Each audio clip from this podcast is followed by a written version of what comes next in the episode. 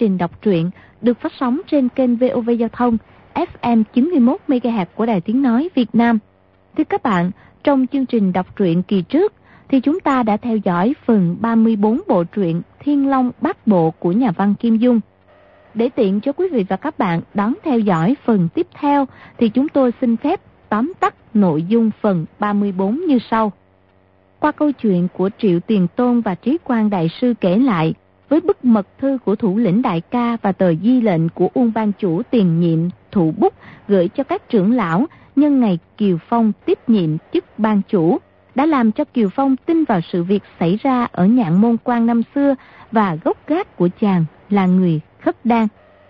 Trước tình hình đó, đa số ban chúng và trưởng lão, đà chủ vẫn ủng hộ tín nhiệm. Thế nhưng Kiều Phong một mực tuyên bố, chức ban chủ ông ta không đảm đương nữa, trả lại bảo vật trấn ban là cây đã cụ bổng cho từ trưởng lão, truyền công và chấp pháp trưởng lão, ba người tạm giữ lấy, sau này trao lại cho ban chủ kế vị. Còn việc mã phó ban do ai giết, kẻ nào lấy cắp chiếc quạt để hãm hại vu cáo cho chàng, Kiều Phong sẽ tra xét cho tới ngọn ngành. Đồng thời, Kiều Phong dù là người Hán hay là người khất đan, còn sống ngày nào quyết không tàn hại người Hán. Nói xong Kiều Phong hiên ngang ra đi, lúc ấy trời vừa rạng sáng.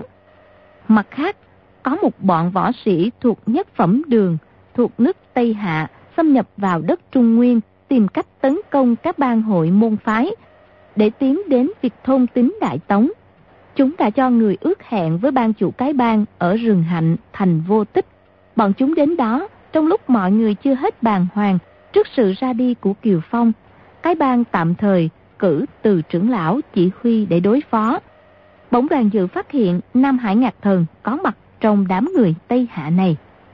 Tại sao lại có việc như vậy? Mời quý vị và các bạn đón theo dõi phần đọc truyện tiếp sau đây nhé.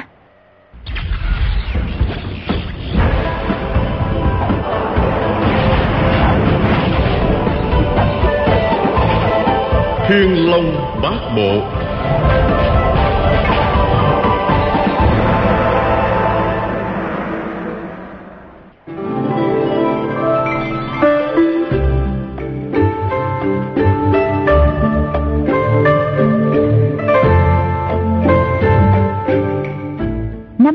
Tần vừa thấy đoàn dự liền giật mình quảng hốt.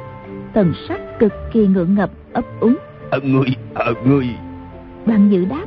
Nè, đồ đệ, ban chủ cái ban Là huynh trưởng kết nghĩa của ta. Các vị đây đều là sư bá sư thúc người đó. Ngươi không được vô lễ. Mau trở về đi. Nam Hải Ngạc Thần đống lên một tiếng. Bao nhiêu cành lá chung quanh đều rung lên xào xạc Y cất tiếng chửi. Đồ khốn kiếp. Đoàn dự sầm mặt xuống ngươi chửi ai là đồ khốn kiếp. Nam Hải Ngạc Thần tuy hung hãn vô cùng Nhưng được cái nói ra không bao giờ nuốt lời. Y đã từng trúng kế Phải bái đoàn dự làm sư phụ Mà không cãi chối. Bèn nói Ta thích chửi ai thì ta chửi. Ờ, Sao người cấm ta được? Ta có chửi người đâu. Đoàn dự nói Người thấy sư phụ mà không biết quỳ xuống vấn an Thế thì còn ra thể thống gì nữa? Nam Hải Ngạc Thần cố nhịn quỳ xuống khấu đầu nói ờ, Sư phụ Ờ, lão nhân già khỏe chứ? Y càng nghĩ càng tức. Lại xong, Dục đứng dậy, co giò chạy một mạch, Vừa chạy vừa gầm lên. Tiếng gầm của lão nghe như nước thủy triều đổ xuống âm âm. Mỗi lúc một xa dần, Nhưng vẫn cuồn cuộn từng đợt, Thật là mãnh liệt. Chỉ nghe cũng đủ biết y võ công cao cường Không sao kể xiết. Trong cái bang, quả chăng chỉ có từ trưởng lão, Truyền công trưởng lão, Một vài người là có thể đối địch với y? Một thư sinh yếu ớt như đoàn dự Lại là sư phụ y. Quả hết sức kỳ quái. Với Ngữ Yên, A Châu, A Bích Ba người biết đoàn dự hoàn toàn không hiểu võ công Lại càng kinh ngạc dạng phần. Trong đám võ sĩ Tây Hạ Đột nhiên có một người nhảy ra Thân hình cao lên khênh như cây tre Thân thủ mau lẹ dị thường. Hai tay cầm một cặp binh khí kỳ lạ Cán dài chừng ba thước Một đầu là cương trảo hình năm ngón tay. Đoàn dự nhận ra Y chính là thiên hạ đệ tứ ác nhân Cùng hung cực ác dân trung hạt Nên chàng nghĩ thầm Không lẽ cả bốn tên đại ác này Đều đầu nhập nước Tây Hạ? Chàng chú ý nhìn sang phía người Tây Hạ Quả nhiên thấy vô ác bất tác Diệp nhị nương Đang bồng một đứa trẻ. Miệng tủm tỉm cười chỉ không thấy lão đại ác quán mãn doanh đoàn viên khánh mà thôi. Đoàn dự nghĩ thầm chỉ cần thái tử Diên khánh không đến, nhị ác và tứ ác, thì cái bàn cũng đủ đối phó rồi. Thì ra thiên hạ tứ ác, từ đại lý, thất thế chạy lên hướng bắc. Gặp phải sứ giả của tây hạ nhất phẩm đường, đi rao tìm cao thủ võ lâm. Bọn chúng liền gia nhập cho đỡ lẻ loi. Bốn tên võ nghệ cao siêu, chỉ trổ dài ngón là được tiếp đón trọng vọng ngay chuyến này hách liên tiếp thụ sang thành điện lương, đem bốn người đi theo để làm thủ túc riêng phần đoàn viên cánh tự nghĩ thân phận cao sang. Tuy cũng ở trong nhất phẩm đường nhưng không chịu sai bảo nên không đi chung với bọn kia. Dân trung hạt kêu lên. Tướng quân chúng ta muốn coi hai tuyệt kỹ của cái bàn xem bọn ăn mày chúng bay có bản lĩnh thật hay chỉ giỏi tài nói khoác. Mau mau ra đây đi. Hệ trưởng lão nói. Để ta ra tỷ thi với hắn. Từ trưởng lão dặn dò. Cả này kinh công lợi hại hệ huynh đệ phải cẩn thận đó. Hệ trưởng lão đáp. Dân ông ta giác cương trượng ra đứng cách dân trung hạt độ hơn một trượng nói. Tuyệt kỹ của bản bàn phải tùy người mới đem ra thi thố. Những kẻ vô danh tiểu tốt như các hạ việc gì phải dùng đến đả cẩu bổn pháp coi chiêu đây. Lão dung cương trượng lên nghe dù dù đánh xéo xuống dài dân trung hạt hệ trưởng lão thân hình lùng mập thế nhưng chiếc gậy sắt trong tay dài đến hơn một trượng. Một khi múa lên, tuy dân trung hạt người cao lên khên nhưng vẫn có thế đập từ trên cao xuống. Dân trung hạt nghiêng qua, tránh được, nghe binh một tiếng, đất cát dâng lên tứ tán. Cương trượng dục xuống đất, đầu trượng ngập sâu hơn một thước. Dân trung hạt biết chân lực của mình kém ông ta xa, nên chỉ nhảy toàn thoát hết cánh bên tả lại nghiêng bên hữu vận động khinh công cùng lão giao đấu. Hệ trưởng lão múa tích cương trượng quay mình lão chỉ thấy một luồng ánh bạc nhưng không đánh trúng dân trung hạt được đoàn nào. Đoàn dự đang xuất thần theo dõi cuộc đấu bỗng bên tai nghe một giọng thật êm dịu hỏi đoàn công tử à mình giúp ai bây giờ? Đoàn dự ngoảnh đầu lại thì người hỏi chính là dương ngữ yên chàng bất giác tâm thần mê mẩn ngẩn ngơ hỏi lại ừ, cô nương cô nương bảo sao? Dương ngữ yên nói cái gã cao nghèo kia là bạn của đồ đệ công tử còn ông già lùng mập thì là thuộc hạ của huynh trưởng công tử. Hai người càng đánh càng hăng chúng ta nên giúp ai? Đoàn dự đáp đồ đệ của tại hạ đã là con người độc ác mà gã cao gầy kia lại càng tồi bại hơn nữa. Đừng giúp y làm gì. Như ngữ yên trầm ngâm đáp um, thế nhưng cái bang đã đuổi huynh trưởng công tử đi không để ông ta làm ban chủ nữa lại du quan cho biểu ca của ta. Ta ghét họ lắm. Bất luận ai coi biểu ca của nàng không ra gì, nàng đều cho là người tệ mạc nhất thiên hạ. Nhưng ngữ yên lại nói tiếp, cái lão lùng mập kia xử 24 đường phục ma trưởng của ngũ đài sơn. Nhưng vì ông ta lùng quá, thành tử hai chiêu, tần dương tiên thạch và đại bằng triển xí không được kín đáo. Ai đánh vào hạ bàn bên hữu là lão không đỡ được. Cái gã cao gầy không nhận ra. Lại tưởng người lùng thì hạ bàn rất vững nhưng thật ra không phải vậy. Giọng nàng nói rất nhỏ, thế nhưng những tay cao thủ nội công tinh thâm ở đương trường đều nghe thấy cả. Những người đó hầu hết đã biết ra số võ công của hệ trưởng lão, nhưng khuyết điểm ở chỗ nào thì lại chẳng mấy ai nhìn ra. Đến khi nghe dương ngữ yên chỉ điểm, bấy giờ mới thấy quả không sai. Hệ trưởng lão khi sử dụng hai chiêu tần dương tiên thạch và đại bằng tiễn xí, quả thực uy mãnh có thừa nhưng trầm trọng không đủ hạ bàn sơ hở rất nhiều. Dân trung hạt quay sang liếc dương ngữ yên khen. Cô bé xinh xắn quá lại tình mắt chẳng ai bằng. Lấy ta làm chọc quách đi. Y vừa nói vừa dung cương trảo lên đánh luôn ba chiêu vào hạ bàn hề trưởng lão. Quả nhiên chiêu thứ ba hề trưởng lão không đỡ được. Nghe soạt một tiếng đùi bị dân trung hạt móc một đường dài lập tức máu chảy đầm đìa. Dương ngữ yên bản tính hồn nhiên nghe dân trung hạt khen mình đẹp thì lấy làm khoái chí. Cả nói kinh bạc thế mà nàng không giận. Chỉ mỉm cười nói nói vậy mà không biết xấu. Ngươi có gì là hay đâu? Ta không lấy ngươi đâu. Dân trung hạt nghe người đẹp cười đùa sướng rơn y nói sao nàng không chịu lấy ta? Phải chăng nàng có thằng lõi mặt trắng kia? Để ta giết ý trung nhận của nàng trước. Xem nàng có chịu lấy ta không nha. Câu nói đó phạm vào đại kỵ của dương ngữ yên. Nàng quay mặt đi không thèm nói gì nữa Dân Trung Hạc đang toan nói thêm mấy câu chớp nhã. Ngô trưởng lão trong cái bàn đã nhảy ra dung quỷ đầu đao, chém liên tiếp bên trái bốn nhát, bên phải bốn nhát, trên bốn nhát, dưới bốn nhát. Bốn lần bốn là 16 nhát, thế đao cực kỳ cương mãnh. Dân Trung Hạc không hiểu đao pháp lão thuộc về môn phái nào, chỉ còn biết né đông tránh tây, rụt đầu xuống lại nhảy dựng lên, thật là bối rối. viên Ngữ Yên cười nói, đao pháp của ngô trưởng lão là tứ tượng lục hợp đao, bên trong có chứa bát quái sinh khắc biến hóa khôn lường. Cái gã cao gầy kia đâu có biết đâu. Nếu gã biết sử chiêu hạt xà bát đã Thì phá được tứ tượng lục hợp đao dễ như chơi. Người trong cái bàn nghe nàng lại chỉ giúp cho dân trung hạt Trong lòng ai nấy đều căm giận. Bỗng thấy dân trung hạt biến chiêu Xoạt hai chân Cương trảo gian ngang. Trông chẳng khác gì một con hạt đang xòe cánh Dương ngữ yên ghé tay đoàn dự Nói thầm. Cái gã xéo giường kia mắc mưu ta rồi Không chừng tay trái của gã bị chém đứt bây giờ. Đoàn dự lấy làm lạ hỏi. Sao vậy? Ngữ yên chưa kịp đáp Đã thấy ngô trưởng lão đao pháp ngưng trọng Tựa hồ như không theo lề lối nào cả. Ra đòn mỗi lúc một chậm lại. Đột nhiên lão chém ba đao rất mau. Ánh đao vừa lóe lên Dân Trung Hạc đã kêu rú lên một tiếng thất thanh Lưng bàn tay trái đã bị chém trúng. Cương trảo trong tay cầm không vững Rơi ngay xuống đất nghe can một tiếng. Cũng may thân pháp y mau lẹ dị thường kịp nhảy ngược về sau né được ba đao tấn công tiếp theo của ngô trưởng lão nên chỉ bị thương xoàn. Ngô trưởng lão đi tới trước mặt dương ngữ yên dựng đao lên nói. Đa tạ của nương. Dương ngữ yên mỉm cười nói. Kỳ môn tam tài đao của trưởng lão quá là tuyệt diệu. Ngô trưởng lão kinh ngạc nghĩ thầm qua ra của ta, vốn biết đạo pháp của ta rồi. Thì ra dương ngữ yên cố ý nói đao pháp của ngô trưởng lão thành tứ tượng lục hợp đao. Rồi theo chiêu số của dân trung hạt liệu chừng y biết sử hạt xà bắt đã liền dụ y xuất chiêu này. Quả nhiên gạt trúng kế rít đứt mất một tay.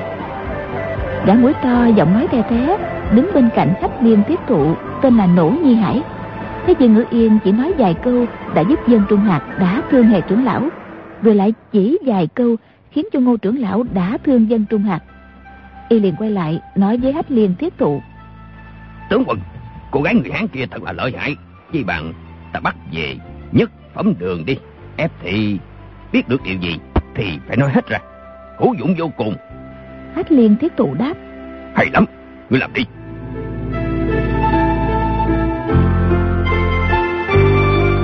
nỗ nhi hải gãi đầu nghĩ bụng. Tướng quân à khéo quá. Mỗi khi mình hiến kế lại à, nói gọn lon hay lắm. Ngươi làm đi. Nhưng hiến kế thì dễ. Làm được mới là khó. Cô bé này á xem ra vô cùng cao siêu không biết đến đâu mà lường. Mình ra tất bị ê mặt với mọi người. Chỉ bằng ta hạ thủ trước đi là hơn. Y giơ tay ra hiệu bốn tên thuộc hạ lập tức tiến ra. Nỗ nhi hải tiến lên mấy bước nói thần trưởng lão chúng người chúng ta muốn xem đã cổ bổn pháp và hàng long thập bát trưởng các người có biết thì biểu diễn cho xem. Nếu không biết thì chúng ta xin cáo từ. Không ai hơi đâu mà chờ. Tư trưởng lão cười khẩy đáp. Các cầu thủ trong nhất phẩm đường của quý quốc khoe mình võ công hạng nhất qua ra chỉ tầm thường không có gì xuất sắc. Nếu muốn xem đá cẩu bổn pháp và hàng long thập bát trưởng e rằng chưa xứng. Nỗ nhi hải hỏi. Vậy à thế nào mới xứng? Từ trưởng lão đáp. Trước hết phải đánh lại bọn ăn mày vô tích sự chúng ta đã. Lúc đó đầu não của cái bàn mới ra tay. Vừa nói tới đây đột nhiên lão ho lên sù sụ rồi cái mắt đau nhức kịch liệt không mở ra được nước mắt trào ra. Từ trưởng lão cả kinh vội nhảy giọt lên nín thở đá luôn ba cái. Nỗ nhi hải không ngờ ông già tóc đã trắng xóa mà thân thủ lại còn nhanh đến như vậy y vội vàng tránh ra, nhưng chỉ tránh được chỗ yếu hại trên ngực, đầu vai vẫn bị đá trúng. Người hắn siêu đi, tiện đà nhảy lùi về phía sau. Từ trưởng lão nhảy lên lần thứ hai, còn đang ở trên không đã thấy chân tay uể oải, rơi xuống đất đánh bịch một cái. Người của cái bang kêu réo ôm sòm. Không xong rồi, bọn mang gì mọi rợt chơi bẩn. Mắt ta dính cái gì thế này nè? Trời ơi, ta không mở mắt ra được mọi người ai nấy mắt đau đớn nước mắt đầm đìa Dương Ngữ Yên, A Châu, A Bích cũng chịu chung số phận, mắt không mở ra được. Thì ra bọn Tây Hạ đã tung ra Bi tô thanh phong là một loại độc khí không mùi vị, không màu sắc. Thuốc này lấy từ những độc vật trong quan hỷ cốc ngoài Đại Tuyết Sơn nước Tây Hạ, chế thành chất lỏng chứa trong bình. Người hạ độc nhét sẵn thuốc giải trong mũi, khi mở nắp lập tức độc thủy bốc hơi, bay ra thoang thoảng như gió nhẹ. Dù ai tính mũi tinh mắt đến đâu cũng không thể phát giác ra được. Đến khi mắt tới đau nhói thì độc khí đã xâm nhập vào óc. Người trúng độc nước mắt đầm đìa nên gọi là bi. Toàn thân không cử động nên gọi là tô. Độc khí không màu sắc không mùi vị nên gọi là thanh phong. Chỉ nghe, ôi chao, trời ơi, liên tiếp. Quần cái liên tiếp ngã lăn ra. Đoàn dự đã nuốt mãn cổ chù cáp nên dạng độc bất xâm. Thanh phong tuy đã hít vào mũi rồi, nhưng chàng không đi mà cũng chẳng tô. Thấy bọn cái bàn cùng dương ngữ yên, a châu, a bích, ai nấy tỏ vẻ đau đớn, chẳng hiểu tại sao. Trong bụng không khỏi hoảng hốt. Nỗ nhi hải lớn tiếng quát tháo, chỉ huy bọn thủ hạ cùng các võ sĩ, trói hết người cái bang lại. Con tự mình thì tiến đến bên dương ngữ yên, giơ tay, nắm lấy cổ tay nàng đoàn dự quát lên. Nè ngươi làm trò gì vậy? Trong lúc cấp bách chàng giơ ngón tay trỏ bên phải lên búng một cái. Một luồng chân khí từ đầu ngón tay bắn ra nghe gieo gieo chính là lục mạch thần kiếm của họ đoàn nước đại lý. Nỗ nhi hải không hiểu gì cả vẫn tiếp tục xông tới nắm tay dương ngữ yên. Đột nhiên nghe cắt một tiếng cánh tay phải không hiểu tại sao lại treo lủng lẳng xương đã gãy lìa y kêu lên thảm thiết một tiếng, vội đứng lại. Đoàn dự cúi xuống, ôm lấy tấm lưng thon của dương ngữ yên vào lòng. Đoạn thi triển lan ba di bộ, bước xéo lên ba bước, rồi lại rẽ ngang hai bước. Nhẹ nhàng chạy ra khỏi đoàn người. Diệp nhị nương giãy tay một cái, phóng kim độc vào sau lưng đoàn dự. Mũi độc châm đó nhắm rất chính xác, kinh lực lại mạnh. Đoàn dự vốn không thể nào tránh được thế nhưng bộ pháp của chàng lúc thì đi xéo, lúc lại lui về. Đến khi độc châm đến nơi, thì chàng đã ở bên phải ba thước rồi. Ba tên hảo thủ trong đám võ sĩ tây hạ liền nhảy lên ngựa, hò hét, đuổi theo. Đoàn dự lạng người đến gần một con tuấn mã, đặt dương ngữ yên nằm ngang trên yên, rồi mới phi thân nhảy lên, giật cương chạy như bay. Bọn võ sĩ tây hạ vốn đã canh gác những điểm trọng yếu bốn mặt rừng hạnh. Khi thấy đoàn dự cưỡi ngựa đột nhiên chạy ra chúng liền bắn tên không ngớt.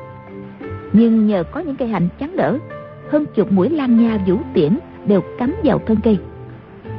Đoàn dự kêu lên ngựa quen ơi là ngựa ngoan chạy càng nhanh càng tốt.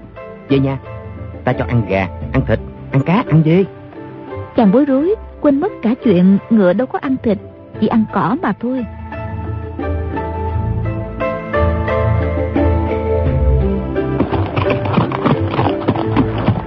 đoàn dự cùng với ngữ yên cưỡi chung một con ngựa phóng qua không biết bao nhiêu vườn dâu. Chẳng mấy chút không còn thấy tâm hơi bọn võ sĩ tây hạ đâu nữa. Đoàn dự hỏi dương cô nương cô làm sao vậy? Dương ngữ yên đáp ta bị trúng độc rồi uể oải quá trong người không còn chút khí lực nào nữa. Đoàn dự nghe hai chữ trúng độc thì giật nảy người lên chàng vội hỏi có nặng lắm không? Làm sao tìm thuốc giải độc được đấy. Dương ngữ yên đáp. Ta cũng chẳng biết nữa. Công tử cứ dục ngựa chạy thật nhanh đi đến chỗ nào an toàn rồi tính sao bạn dự hỏi. Bây giờ đi đâu an toàn? Nàng bèn hỏi lại. Làm sao ta biết được? Bạn dự nghĩ thầm. Ta đã vỗ ngực hứa bảo vệ cho nàng được bình yên. Bây giờ lại báo nàng chỉ cho mình thì còn mặt mũi nào chứ chàng không biết tính sao cứ thúc ngựa chạy tiếp. Khoảng chừng một bữa ăn hai người không còn nghe tiếng đuổi theo đã hơi yên dạ. Bỗng trời bắt đầu lất vất mưa. Đoàn dự cứ chạy một quãng lại hỏi dương cô nương dương cô nương thấy sao rồi? Dương ngữ yên chỉ đáp không sao.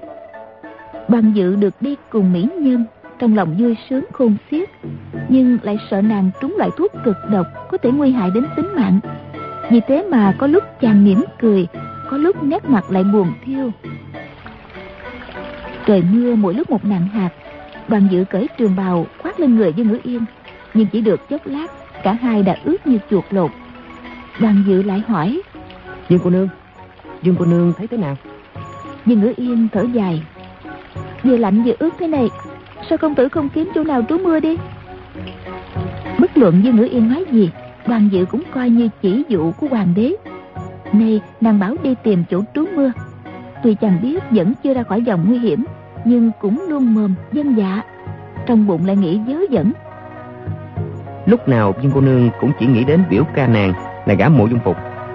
Hôm nay gặp bước gian nguy, Ta phải tận tâm tận lực bảo vệ. Giả tỷ có gì nàng mà phải chết Thì ít ra sau khi ta chết rồi, Chắc nàng cũng nghĩ đến ta đôi chút. Mai sau, nàng cùng mộ dung phục thành hôn, Sinh con đẻ cái. Khi nhàn rỗi, kể chuyện cho con cháu nghe. Có khi cũng đề cập đến chuyện hôm nay. Khi đó, tuy nàng đầu tóc đã bạc phơ, Mà nói tới ba chữ đoàn công tử, Không chừng sẽ long lanh giọt lệ. Chàng nghĩ tới đây, bất giác tự thương thân, Rưng rưng nước mắt. Dương ngữ yên thấy chàng lộ vẻ bi thương, Lại chẳng lo kiếm chỗ trú mưa, càng hỏi Công tử làm sao vậy? Không có chỗ nào trú mưa được hay sao? Đoàn dự còn đang ngơ ngẩn Chàng đáp. Khi đó? Nàng nói với con gái rằng. Dương ngữ yên lấy làm lạ hỏi. Công tử nói gì tới con gái vậy? Đoàn dự giật mình choàng tỉnh Cười nói. Ừ, Xin lỗi cô nương Ta nghĩ vẫn dơi mà. Chàng đưa mắt nhìn chung quanh thấy phía đông bắc có một láng trại đặt cối xây nước dòng suối chảy vào làm quay bánh xe lớn vận động chày đá giả gạo. Chàng liền nói đằng kia có chỗ trú mưa. Ban dự liền dục ngựa chạy đến chỗ trại cối xây lúc đó trời mưa càng lớn chung quanh hơi nước bốc lên mờ mịt. Chàng nhảy xuống ngựa thấy dương ngữ yên mặt mày tái mét. Trong lòng lo lắng giảm phần liền hỏi bụng cô nương có đau không? Hay là lên cơn sốt? Hay là nhức đầu? Nhưng ngữ yên lắc đầu mỉm cười nói ta chẳng đau đớn gì hết á. Đoàn dự nói chào ơi không biết bọn tây hạ phóng thuốc độc gì đây? Để tài hạ đi kiếm thuốc giải. Nhưng ngữ yên nói trời đang mưa tầm tã công tử cho ta xuống ngựa vào trong nhà. Lát nữa nói chuyện cũng chưa muộn mà. Đoàn dự dậm chân nói chết chưa? Tài hạ thật hồ đồ quá. Dương Ngữ Yên mỉm cười nghĩ thầm. Còn ai hồ đồ hơn ngươi nữa chứ Bàn dự nhìn khuôn mặt tươi cười của nàng, Bao nhiêu hồn vía lên mây cả. Suýt nữa quên cả mở cửa trại. Chàng chạy vào mở cửa, Rồi trở ra, Đỡ Dương Ngữ Yên xuống. Mắt chàng vẫn đăm đăm nhìn nàng không chớp, Không để ý đến bên cửa trại có rãnh nước. Dương Ngữ Yên rồi kêu, Có chân! Không kịp nữa rồi, Đoàn dự chỉ kêu lên được một tiếng, người đã ngã xuống rãnh bùn lầy, mặt mũi chân tay lắm bê bết chàng gượng mãi mới đứng lên được mồm xích xoa. Chết thật. Xin lỗi cô nương. Cô nương có việc gì không? Dương ngữ yên đáp. Ta hỏi mới phải chứ công tử ngã có đau lắm không? Đoàn dự thấy nàng quan tâm tới mình sướng như lên tới mây xanh vội đáp. Không sao không sao.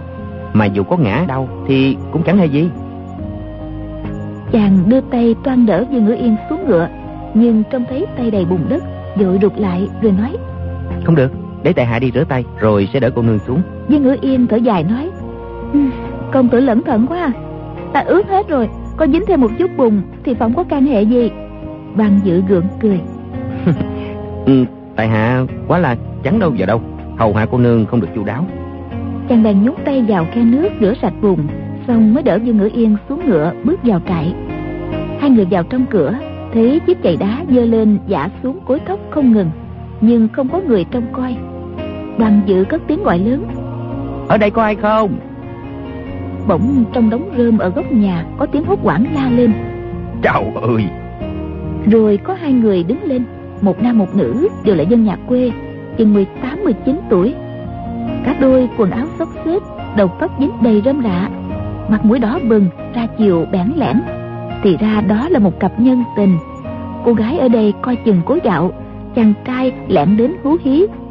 Họ thấy mưa to gió lớn chắc chẳng ai la giảng nên càng say đắm. Đến nỗi đoàn dự và dân ngữ yên ở bên ngoài một hồi lâu mà vẫn không hay biết. Đoàn dự chắp tay nói xin lỗi xin lỗi. Chúng tôi chỉ chào trú mưa. Hai vị đang bận gì xin cướp việc tùy tiện. Đừng để ý đến chúng tôi. Viên ngữ yên nghĩ thầm cái tên này lại nói năng gàn dở. Có mặt chúng ta ở đây họ làm sao mà còn thân mật nổi thế nhưng nàng làm sao dám nói ra? Chính mình nhìn thấy đôi nhân tình đó cũng đỏ bừng mặt không dám nhìn lâu. Còn đoàn dự để cả tâm trí vào viên ngữ yên không hề chú ý đến đôi nam nữ nhà quê kia. Chàng đỡ viên ngữ yên ngồi xuống ghế rồi hỏi cô nương ước hết rồi làm sao bây giờ? Viên ngữ yên lại càng thêm thẹn chợt nghĩ ra một kế. Nàng rút trong búi tóc ra một chiếc kim thoa nạm hai hạt châu nói với cô gái quê kia tôi tặng chị cành thoa này phiền chị cho mượn một bộ quần áo để thay. Cô gái kia tuy không biết hai viên ngọc này có giá chừng nào nhưng cũng biết được giá vàng không dám tin là thật ngập ngừng đáp. À, để để tôi lấy quần áo cho cô thay còn cái này tôi không dám nhận đâu. Nói xong cô ta trèo lên thang gác. Ngứa yên vội gọi chị ơi hãy lại đây cái đã. Cô gái quê kia đã trèo lên được ba bốn bậc thang lại quay trở xuống đi đến trước mặt dương ngữ yên. Nàng nhét cành kim thoa vào tay cô gái, nói, tôi tặng chị thật mà. Chị đưa tôi lên đó tay áo được không? Cô gái quê thấy dương ngữ yên xinh đẹp, đáng yêu, bản tâm đã muốn giúp đỡ. Lại còn được tặng cành thoa thì nàng mừng rỡ vô cùng. Cô cũng từ chối đôi lần rồi mới nhận. Sau đó đỡ dương ngữ yên lên thang gác để nàng thay áo. Trên gác ngổn ngang đầy rơm rạ, thúng mũng và bồ đựng thóc lúa. Cô gái quê có vài bộ áo cũ rách đang giá dở thì chàng trai đến liền quăng đó. Bây giờ lấy đưa cho dương ngữ yên thay. Còn anh chàng nhà quê thì khép nép chân tay thừa thải không biết làm gì. Thỉnh thoảng lại liếc trộm đoàn dự. Đoàn dự mỉm cười hỏi quý tính đại ca là gì? Anh chàng nhà quê ấp úng. Tôi tôi họ kim. Đoàn dự nói thì ra là kim đại ca. Anh chàng nói. Không phải tôi là kim a nhị còn kim a đại là anh tôi. Đoàn dự nói. Ồ thế ra là kim nhị ca. Vừa nói tới đây bỗng nghe tiếng gió ngựa chừng hơn 10 con chạy đến. Đoàn dự cả kinh đứng lên gọi. Dương cô nương quân địch đuổi đến nơi rồi. Dương ngữ yên nhờ cô gái nhà quê kia giúp cởi áo dắt cho khô đang lao mình mẩy bỗng nghe tiếng gió ngựa thì vừa kinh sợ vừa luống cuốn không biết phải làm gì. Mấy con ngựa đó chạy thật nhanh chỉ chốc lát đã đến ngay trước cửa trại. Có người nói to con ngựa này của ta đây mà tên tiểu tử và con nhãi kia trốn ở trong đây rồi. Dương Ngữ Yên cùng đoàn dự Một người trên gác, một người dưới nhà Cùng kêu khổ thầm, nghĩ bụng. Biết vậy Mình dắt ngựa vào trong này có phải hay không? Chỉ nghe bên một tiếng Có người đã đá tung cửa Ba bốn tên võ sĩ tay hạ xông vào. Đoàn dự nhất tâm bảo vệ Dương Ngữ Yên Vội vàng leo lên gác. Dương Ngữ Yên không kịp mặc áo liền giới lấy cái áo ướt che ngang người. Nàng trúng độc chân tay uể oải tay cầm áo mới đưa lên được nửa chừng đã mềm nhũng buông xuống. Đoàn dự vội vàng quay mặt đi quảng hốt nói chết rồi tại hạ mạo phạm cô nương thật là vô lễ. Dương ngữ yên hỏi biết làm thế nào bây giờ bỗng nghe một tên võ sĩ hỏi kim a nhị. Con bé kia ở trên gác có phải không? Kim a nhị hỏi lại người hỏi con gái nhà người ta làm gì? Nghe binh một cái tên võ sĩ đánh kim a nhị một quyền đang xa hơn trượng. Gã tính tình cứng cỏi liền quát mồm chửi ngay. Cô thôn nữ vội kêu a nhị ca a nhị ca cho con mắng chửi người ta làm gì cô ta lo cho tình nhân nên vội xuống để khuyên can. Ngờ đâu tên võ sĩ kia đã dung đao chém kim a nhị một nhát chẻ đôi đầu. Cô sợ quá ngã lăn lông lóc xuống dưới nhà. Một tên võ sĩ khác dồ ngay lấy nhe răng cười nói con bé này đến nạp thịt đây. Rồi loạt một tiếng gã xé tung áo cô ra. Cô cái quê cùng đường liền dung tay cào mạnh lên mặt gã một cái thành năm vệt máu dài. Tên võ sĩ cả giận dung tay đánh một chưởng vào trước ngực cô khiến cho gân cốt đứt hết chết ngay lập tức. Đoàn dự nghe những tiếng kêu thảm thiết dưới nhà thò đầu ra xem. Thấy cả đôi thanh niên nam nữ đều bị giết chết. Chàng ấy nấy vô cùng lẩm bẩm. Việc này là lỗi tại ta làm liên lụy đến hai người chết thảm. Chàng thấy một tên võ sĩ trèo lên thang vội vàng giơ tay đẩy một cái. Cái thang chỉ tựa hờ vào gác lửng Nên đoàn dự vừa đẩy đã đổ ngay xuống Tên võ sĩ kia vội nhảy xuống đất, Lẹ làng đỡ lấy chiếc thang, Lại để tựa vào gác. Đoàn dự toàn đẩy nữa, Thì một tên võ sĩ khác dung tay lên, Phóng tụ tiễn ra. Chàng không biết né tránh, Mũi tên cắm phập vào vai trái. Tên võ sĩ thứ nhất Nhân lúc chàng giơ tay bịt vết thương, Phóng ba bậc, Trèo nhanh lên gác. Nhưng ngữ yên ngồi trên đống trấu đằng sau đoàn dự, Đã nhìn thấy hắn xuất trưởng Đánh chết cô gái quê. Lại thấy tần pháp hắn tung mình nhảy lên trên thang. Liền bảo đoàn dự, Công tử dùng ngón tay trỏ bên trái, Điểm vào quyệt hạ quản ở dưới bụng hắn á. Đoàn dự khi còn ở đại lý từng học Bắc Minh Thần Công và Lục Mạch Thần Kiếm, Bao nhiêu quyệt đạo trong người Chàng đã nhớ được rõ ràng. Vừa nghe Dương Ngữ Yên bảo, Đã thấy chân trái tên võ sĩ bước vào cửa gác. Chàng không nghĩ ngợi gì nữa, Đưa ngón tay điểm luôn vào quyệt hạ quản của y. Gã võ sĩ kia trong lúc chui vào gác, Để hở bụng dưới nên chỉ kịp rú lên một tiếng Ngã ngửa từ trên không xuống Chết ngay lập tức. Đoàn dự kêu lên Lạ thật Lạ thật. Lại có một tên võ sĩ Tây Hạ khác Râu ria xồm xoàm Múa đại đao hộ vệ toàn thân Trèo lên thang. Đoàn dự vội hỏi Bây giờ điểm chỗ nào?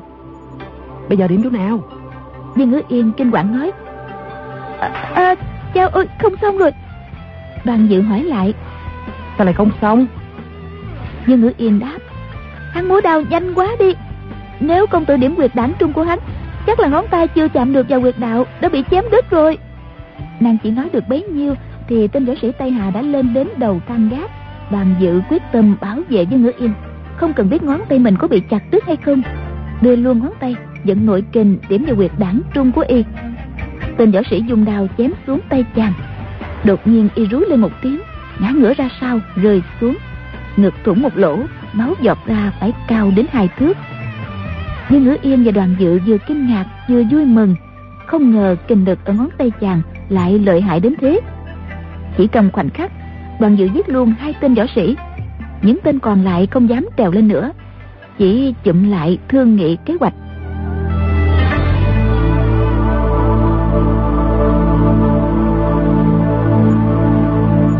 Dương Ngữ Yên nói Đoàn công tử Công tử rút mũi tên ở trên vai ra đi. Đoàn dự cảm mừng Nghĩ thầm. Nàng quả có quan tâm đến vết thương của ta. Chàng giơ tay giật phát mũi tụ tiễn ra. Mũi tên đó lúc vào một tấc Chạm đến tận xương. Lúc nhổ ra đau đớn vô cùng. Nhưng trong lòng chàng đang vui vẻ Không coi vào đâu. Chàng lại hỏi Dương cô nương Bọn chúng lại sắp đánh lên nữa. Bây giờ phải đối phó cách nào? Chàng vừa nói vừa quay đầu lại Nhìn với ngứa yên Bỗng mắt chạm đến chỗ áo nàng Không được chỉnh tề. Vội ngoảnh đi chỗ khác Nói ừ, Tài hạ thật vô lễ quá.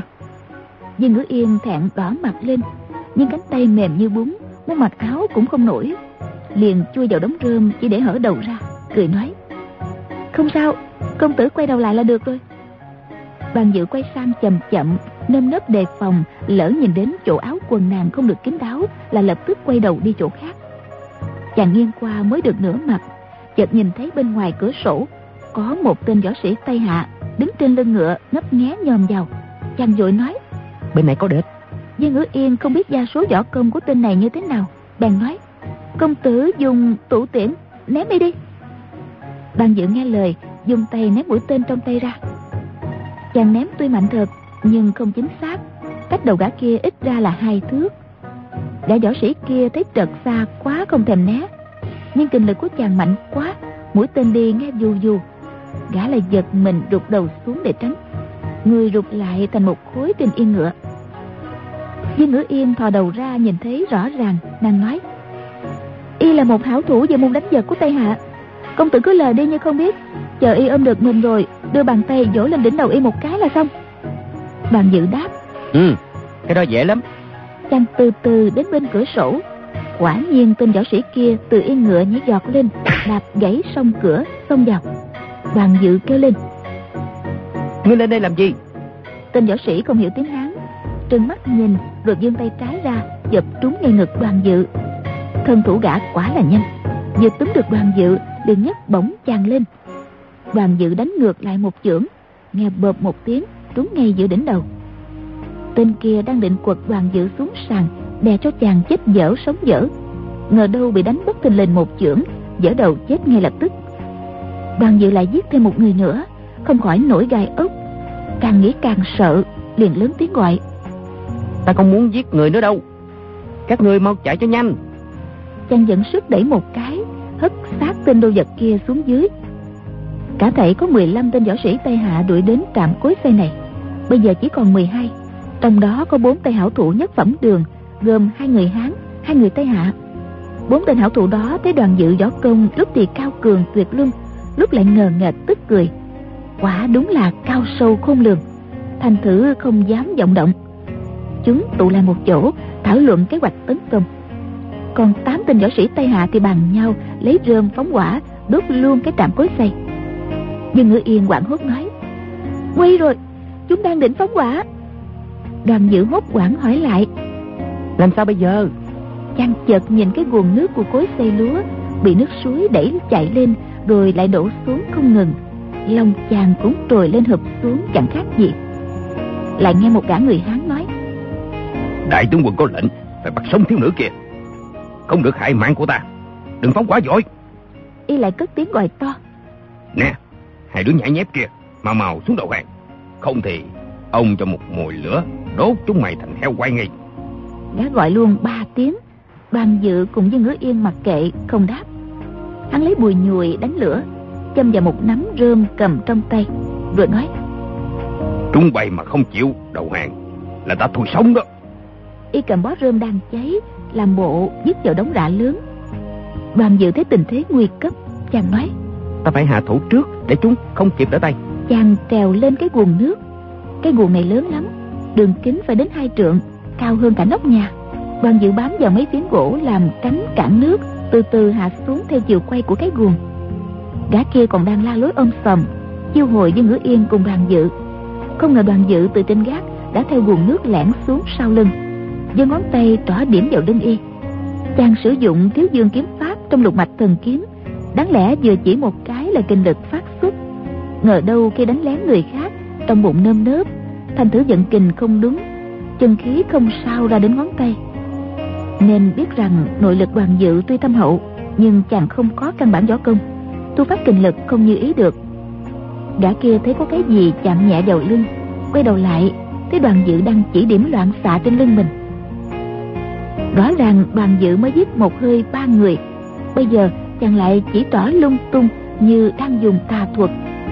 Y sợ hãi vô cùng vội nhảy cánh sang bên tả một bước.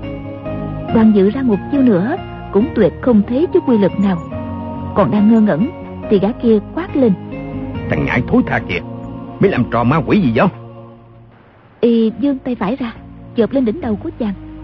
Đoàn dự vội vàng rụt người lại hai tay cua lung tung. Mai sau bám trúng cánh guồng được bánh xe kéo lên cao. Gã kia dồ hụt nghe đánh cách một tiếng mảnh gỗ tung tóe gãy một mảnh dán trên chiếc guồng. Dương ngữ yên nói công tử tìm cách quanh ra sau lưng tấn công vào quyệt chí dương ở đốt xương sống thứ bảy là hắn phải chết ngay. Tên này là đệ tử hổ trảo môn ở tấn nam công phu không luyện đến quyệt chí dương. Đoàn dự đang ở cao quá nóc nhà cả mừng nói thế thì tốt quá. Chàng lại theo chiếc guồng xuống đến bên trong trạm xây lúa. Có ba tên võ sĩ tây hạ không đợi chân đoàn dự chấm đất đã xông lên vô lấy chàng đoàn dự xua tay nói. Người ta thường nói quả bất địch chúng. Dẫu hảo hán cũng không đánh lại số đông tại hạ chỉ muốn lấy một đánh một. Nói xong chàng nghiêng người chân đi theo lăng ba di bộ. Chỉ mấy bước đã luồn ra sau lưng y quát lên. Trúng! Ngón tay trỏ điểm ra trúng ngay quyệt chí dương. Gã kia chỉ hự được một tiếng đã lăn ra chết. Đoàn dự giết xong gã này toàn quay lại guồng nước để trở lên chỗ dương ngữ yên thì đã không kịp nữa. Một tên võ sĩ tây hạ đã chặn đường của chàng dùng đao xông tới đoàn dự kêu lên chào ơi nguy rồi hán quân chặn đường lui mai phục tứ bề dây khốn nơi cây hạ đành coi như mất mạng rồi. Chàng bước chéo qua bên trái nhát đau đó rơi vào khoảng không. Lập tức cả 11 gã liền dây đoàn dự lại đao kiếm cùng dung lên đâm chém. Đoàn dự kêu lớn nhưng cô nương thôi đành hẹn kiếp sau gặp lại. Đoàn dự này, bốn bề, nghe trương lương thổi tiêu điệu sở. Mặt mũi nào, gặp phụ lão giang đông. Chỉ còn nước, xuống suối vàng trước đợi cô nương.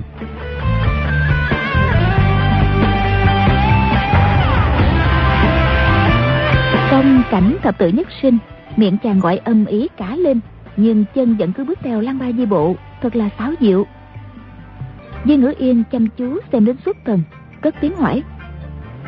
À đoàn công tử đó là lăng ba di bộ có phải không? Ta chỉ mới nghe tên nhưng chưa biết bộ pháp đó thế nào. Bằng dự vui mừng nói. Ừ cô nương muốn xem thì để tại hạ biểu diễn lại từ đầu. Nhưng chưa biết có diễn được đến hết hay không. Hay nửa chừng đã bị chém mất đầu rồi cũng nên. Chàng bèn theo bộ pháp trên quyển trục diễn lại từ bước đầu tiên. 11 tên võ sĩ Tây Hạ vừa đuổi vừa tay đấm chân đá múa kiếm dung đao mà không trúng vào áo chàng được lần nào. 11 cái miệng kêu rống lên. Tới chặn đầu này người giữ góc đồng bắc hạ thủ đừng để nể nang gì hết. Thôi hỏng rồi thằng lõi lại chuồn qua góc này mất rồi.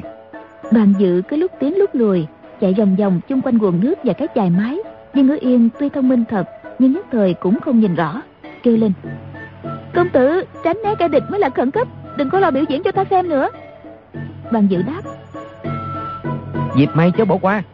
Lúc này mà không diễn, đến khi mạng ta ô hô ai tai rồi, cô nương có muốn xem cũng không được nữa.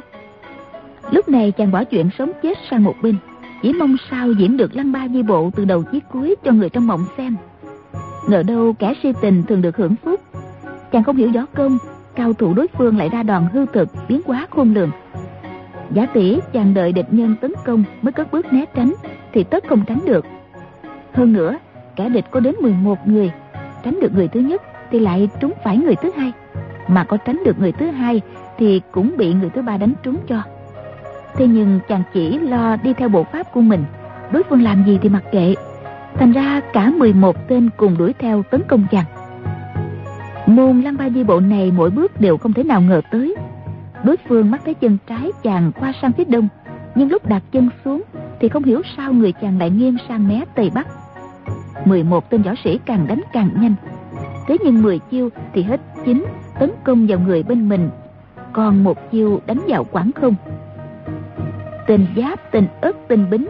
Thấy đoàn dự đứng bên cạnh chiếc buồng quay, lập tức quyền cước, đao kiếm đều chặn trước chỗ chàng sắp tới.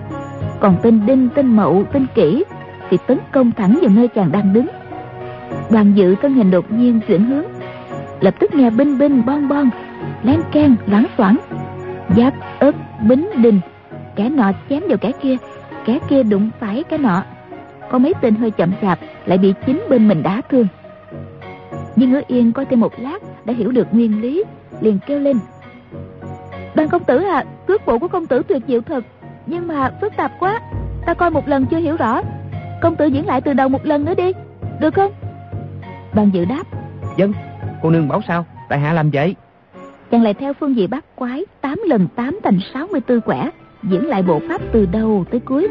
Nhưng ngữ yên nghĩ thầm, tính mạng của đoàn công tử nhất thời không có gì nguy hiểm, nhưng làm sao để thoát được đây? Ta nửa thân trên để trần, xấu hổ chết đi được. Phải cố chỉ điểm đoàn công tử giết sạch người một tên kia mới xong. Nàng nghĩ thế, không quan sát bộ pháp của đoàn dự nữa, mà quay sang nhận định võ công gia số của 11 tên kia. Bỗng nghe tiếng động lách cách một tên võ sĩ tây hà bắt thang trèo lên gác. Thì ra 11 tên đánh với đoàn dự lâu không thắng. Tên chỉ huy bèn sai một thuộc hạ trèo lên bắt Dương Ngữ Yên trước. Dương Ngữ Yên kinh hãi kêu lên chết rồi! Đoàn dự ngẩng đầu nhìn thấy tên võ sĩ tây hạ đang trèo lên thang vội hỏi đánh vào chỗ nào đây? Dương Ngữ Yên nói quyệt chí thất. Đoàn dự liền xông tới giơ tay quả nhiên chụp ngay quyệt chí thất ở ngang lưng tiện tay quẳng y một cái, trúng ngay vào cái cối giả gạo. Chiếc chày đá nặng hơn 200 cân do nguồn nước vận chuyển. Tóc trong cối đã nát thành bột từ bao giờ, nhưng vì không ai trông coi nên chiếc chày vẫn cứ tiếp tục giả không ngừng. Tên võ sĩ tây hạ vừa ngã vào trong cối, chiếc chày rơi xuống đánh y dở đầu, máu me tung tóe. Gã cao thủ tây hạ vẫn thúc giục thuộc hạ, lại có ba tên võ sĩ chen nhau lên thang. Nhưng ngữ yên kêu lên cứ vậy ma lam đoàn dự giơ tay chợt nguyệt chí tất một tên khác lại sử kình dứt y vào trong cối. Lần này chàng không được kéo léo như lần trước chiếc chày giả trúng ngay hông của y. Cả võ sĩ tây hạ không chết ngay kêu gào nghe rợn người. Cứ mỗi chày rơi xuống lại rống lên thảm thiết. Đoàn dự còn đang trộn mặt ra mà nhìn thì hai tên kia đã trèo lên thang. Chàng kinh quản kêu lên. Không được, không được. Xuống mau. Chàng quảng hốt dùng ngón tay trái điểm loạn lên không ngờ chân khí bùng ra. Lục mạch thần kiếm phát xuất đầy uy lực. Dèo dèo hai tiếng trúng vào lưng, Hai gã kia lập tức rơi bịch xuống đất. Bảy tên võ sĩ Tây Hạ còn lại Thấy đoàn dự điểm hờ trên không Đã giết được người. Tuyệt kỹ đó quả chưa từng nghe nói tới. Bọn chúng có biết đâu, Môn công phu của đoàn dự phát xuất chưa được như ý. Có khi cần sử dụng lại không ra, Có khi gấp gáp phóng bừa Thì lại kiếm hiệu. Bảy tên càng nghĩ càng sợ Ai nấy chột dạ Nhưng bỏ chạy thì lại không dám. Viên ngữ yên từ trên cao nhìn xuống rất rõ ràng. Thấy bên địch tuy còn bảy tên, Nhưng chỉ có ba tên võ nghệ cao cường. Trong đó có một tên Tây Hạ đứng chỉ huy cả bọn. Nàng liền kêu, Ban công tử Công tử với cái gã áo vàng, Đầu đội mũ da kia trước đi. Nhằm đánh vào hai quyệt đạo Ngọc Chẩm và Thiên Trụ sau đầu? Đoàn dự đáp, Tây Hạ kính cẩn tuân lệnh. Gã cao thủ Tây Hạ kinh hãi nghĩ thầm. Hai quyệt ngọc chấm và thiên trụ Chính là hai yếu điểm của ta. Sao con bé này lại biết? Y thấy đoàn dự xông lên Lập tức dùng đơn đao quét ngang Không cho chàng đến gần. Đoàn dự mấy lần xông lên Nhưng không thể nào luồn ra sau lưng của Y được. Lại suýt bị đau chém trúng nữa. Cũng may Gã này nghe Dương Ngữ Yên gọi ra yếu điểm đằng sau lưng mình Nên hết sức cẩn thận gìn giữ phía sau đầu. Nếu không đoàn dự đã bị nguy hiểm rồi. Đoàn dự kêu lên Dương cô nương Gã này lợi hại quá. Tại hạ không lẻn ra sau lưng y được. Dương Ngữ Yên nói Cái gã mặc áo sắc tro thì cửa tử ở quyệt liêm tuyền trên cổ. Còn gã có đâu vàng kia Ta không nhìn ra võ công gia số của y. Công tử đâm dài chỉ vào ngực y thử xem. Đoàn dự đáp Tuân lệnh. Chàng thò ngón tay điểm vào ngực gã râu vàng. Thủ pháp rất đúng Nhưng lần này hoàn toàn không có chút kinh lực nào. Thế nhưng gã nào có biết đâu Vội vàng rùng người xuống Đánh luôn ba chiều Đến khi đoàn dự điểm lần thứ tư Y mới nhảy giọt lên Phóng chưởng đánh xuống. Chiều số cực kỳ lợi hại Bao trùm toàn thân đối thủ. Đoàn dự tức người khó thở Đầu dán mắt qua Mắt mở không ra. Chàng cực kỳ kinh hãi Dùng tay điểm lung tung. Bỗng dưng nghe giao giáo liên tiếp Thiếu thương, thương dương, trung sung quan sung, thiếu sung, thiếu trạch. Cả sáu mạch thần kiếm được phóng ra. Cả đầu vàng bị thủng sáu cái lỗ lớn Nhưng trưởng thế chưa tiêu giảm. Vẫn đánh trúng đầu giai đoàn dự nghe bớt một tiếng. Lúc này chân khí đoàn dự dẫn ra khắp mình. Nội lực rất hùng hậu, Tự nhiên chống lại, Nên không bị thương chút nào. Lại còn đẩy cái gã râu vàng văng ra xa một trượng. Nhưng ngữ yên không biết chàng hoàn toàn vô sự, Kinh hãi kêu lên. Ban công tử Công tử không sao chứ? Có bị thương không? Đoàn dự mở mắt, Nhìn thấy gã râu vàng nằm thẳng cẳng dưới đất, Ngửa mặt lên trời. Trên ngực và bụng có sáu cái lỗ thủng. Mặt cả trông thật khủng khiếp. Cặp mắt tròn xoe Nhìn chàng ra chiều căm phẫn Lại hung dữ khôn tả Tưởng như chưa chết hẳn. Đoàn dự sợ đến nỗi trái tim muốn nhảy ra khỏi lồng ngực Vội kêu lên. Ta đã bảo Không muốn giết ngươi Tại ngươi Tại ngươi xông vào đánh ta. Chân chàng vẫn bước theo lăng ba di bộ thật mau lẹ chắp hai tay nhìn sáu gã kia. Vừa thi lễ vừa nói. Các vị anh hùng hảo hán Đoàn dự này cùng quý vị vô quán vô cừu. Xin mở cho tại hạ một con đường sống Tại hạ thật Thật không muốn giết ai cả Nhưng làm Làm chết bấy nhiêu người Quả là tàn nhẫn Hối hận vô cùng. Các vị mau rút lui đi. Đoàn dự này chịu thua rồi mà. Chàng vừa chuyển mình Chợt thấy một người Tây Hạ đứng ngay trước cửa Không biết đã đến từ bao giờ. Người đó thân hình tầm thước Y phục giống hệt những tên kia. Có điều mặt mày vàng bụng Trơ như gỗ đá. Chẳng khác gì một cái xác chết. Đoàn dự thấy lạnh cả người Chàng nghĩ thầm. Không biết người hay quỷ đây? Không lẽ Không lẽ mấy võ sĩ Tây Hạ Bị ta giết âm hồn bất tán Nên hiện ra đòi mạng? Chàng sợ quá run cầm cập Lắp bắp hỏi. Ngươi Ngươi là ai? Định Định làm cái gì? Gã người Tây Hạ vẫn đứng trơ như phỏng Không trả lời Cũng không nhúc nhích. Đoàn dự lặng người đi Túm được quyệt chí thức một tên võ sĩ Ném vào quái nhân kia. Gã chỉ hơi lách qua Nghe bên một tiếng Tên võ sĩ Tây Hạ lao luôn vào tường Dở đầu chết ngay. Đoàn dự thở vào một cái rồi nói hmm. Té ra. Mi cũng là người Chứ không phải là quỷ. Khi đó ngoài quái khách vừa đến Bọn Tây Hạ chỉ còn lại có 5 người. Trong đó chỉ có một người Tây Hạ Và một người Hán Là hảo thủ trong nhất phẩm đường. Ba gã còn lại đó công tầm thường. Thấy phe ta mỗi lúc một ít Tên nào cũng chột dạ chỉ muốn bỏ chạy thôi. Một gã chạy ra toan đẩy cửa Thì tên hảo thủ Tây Hạ quát lên. Mi làm gì vậy? Rạc rạc rạc Y xông vào chém đoàn dự ba nhát liền. Đoàn dự thấy đao quang xanh lè Lấp loáng trước mặt. Không biết lúc nào sẽ trúng vào người mình. Chàng sợ hãi vô cùng kêu lên. Nè Ngươi Ngươi mà ngang ngược như vậy Ta đánh vào quyệt ngọc chẩm và quyệt thiên trụ Là ngươi không sống nổi đâu. Ta khuyên ngươi nghĩ lại mà rút lui đi. Mỗi người đi một hướng là hay nhất. Những chiêu số tanh đao càng lúc càng cấp bách Tiến gần đến đoàn dự. Nếu như chàng chậm chân hơn một chút, Thì chỉ một đao là mất mạng. Gã hảo thủ người Hán vẫn đứng ở đằng sau.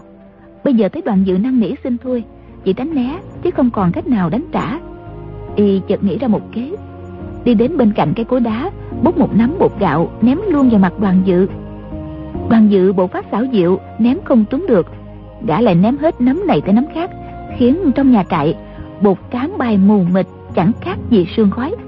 Đoàn dự lớn tiếng kêu Chào ơi Ta không thấy gì hết. Dương ngữ yên thấy tình hình cực kỳ nguy hiểm. Nàng biết đoàn dự chống cự được với mấy tên hảo thủ toàn nhờ vào bộ pháp lăng ba di bộ cực kỳ thần diệu. Địch nhân cứ nhắm chàng mà công kích phát chiêu thì binh khí quyền cước bao giờ cũng chệch đi một chút. Bây giờ trong nhà bột cán bay mù mịt không thấy gì nữa.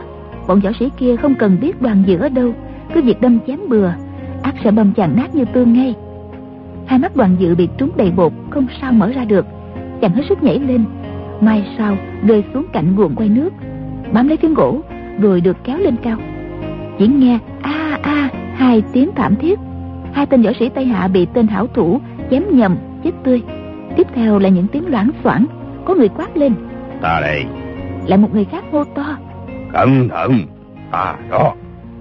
Đào kiếm hai gã hảo thủ chạm nhau mấy cái kế đó có tiếng gào thảm thiết.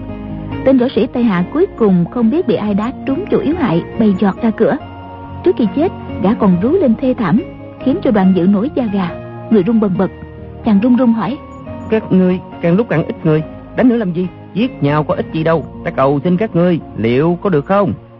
Gã người hán nghe tiếng nhận ra phương vị dùng tay phải một cái phóng một mũi cương tiêu về phía chàng mũi tiêu đến nơi thì cánh guồng đã quay đoàn dự xuống thấp một chút tách một tiếng giặt áo đoàn dự bị ghim vào cánh gỗ.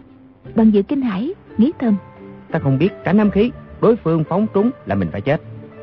Chàng sợ đến bụng rủng tay chân nắm cánh guồng không chặt được nữa lỏng tay rơi ngay xuống.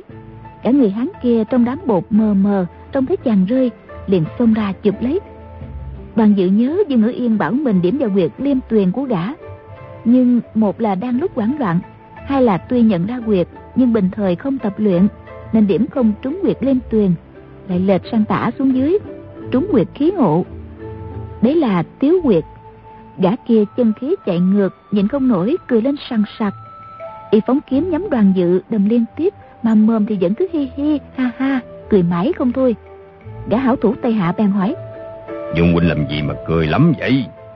Gã người hán không sao trả lời được vẫn cứ tiếp tục cười ngặt nghẽo gã tây hạ không hiểu nguyên do tức giận hỏi. Đại địch ở trước mắt ngươi còn đùa giỡn được ư? Gã người hán đáp. Ta.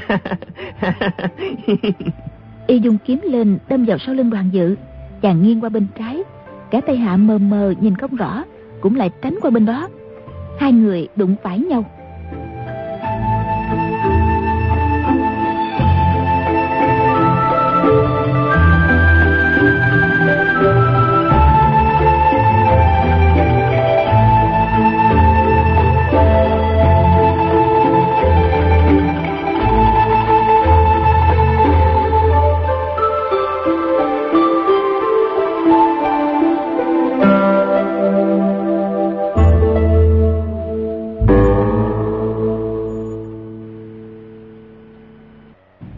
thân mến, như vậy quái khách kia là ai? Đến đây để làm gì? Mời quý vị và các bạn đón theo dõi phần đọc truyện tiếp theo cũng được phát sóng vào kỳ sau trên kênh VOV Giao thông FM 91 MHz của Đài Tiếng nói Việt Nam. Đừng quên địa chỉ email quen thuộc của chương trình đọc truyện vovavonggmail.com.